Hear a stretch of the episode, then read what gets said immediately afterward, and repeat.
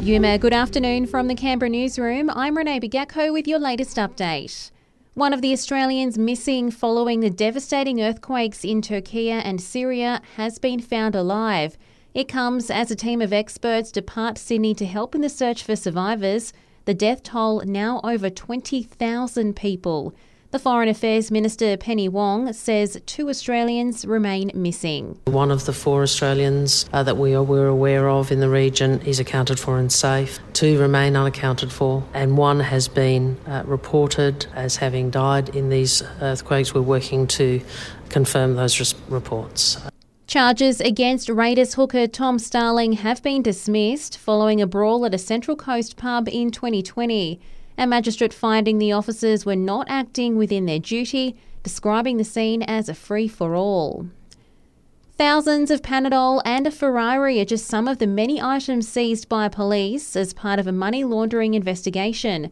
A 24 year old man's been charged after the most recent search in Holt uncovered cash and car parts.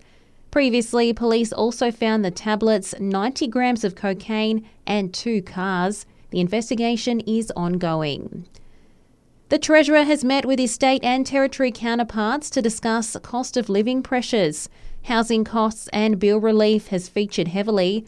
Jim Chalmers has been asked when energy bill help is coming. He says soon. This relief is expected to, flow closer to the middle of the year.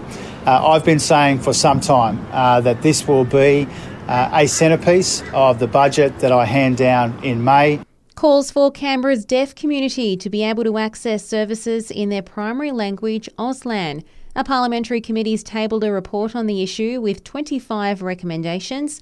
Committee Chair Michael Pettersson says it includes setting up a dedicated deaf unit in ACT schools and better access to information in emergencies. Whether that be establishing a dedicated SMS emergency service or updating smoke alarms to make sure that when there's a fire, deaf Canberrans are aware of that as well. Day one of the Lifeline Book Fair is well underway at Epic, with book lovers lining up for hours before opening. There's over 200 pallets of books, the equivalent to 15 Ks long if laid out side by side. General Manager Adam Miller says all the good stuff won't be gone on the first day. Got boxes ready ready to go to restock as we go through. So there, there, might be new stuff come out tomorrow that wasn't here today. Come so, back again.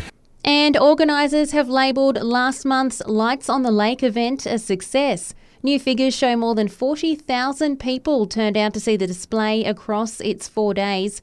The accompanying night markets also serving up 300 cannolis, 10,000 oranges, and more than 1,200 kilos of fried chicken.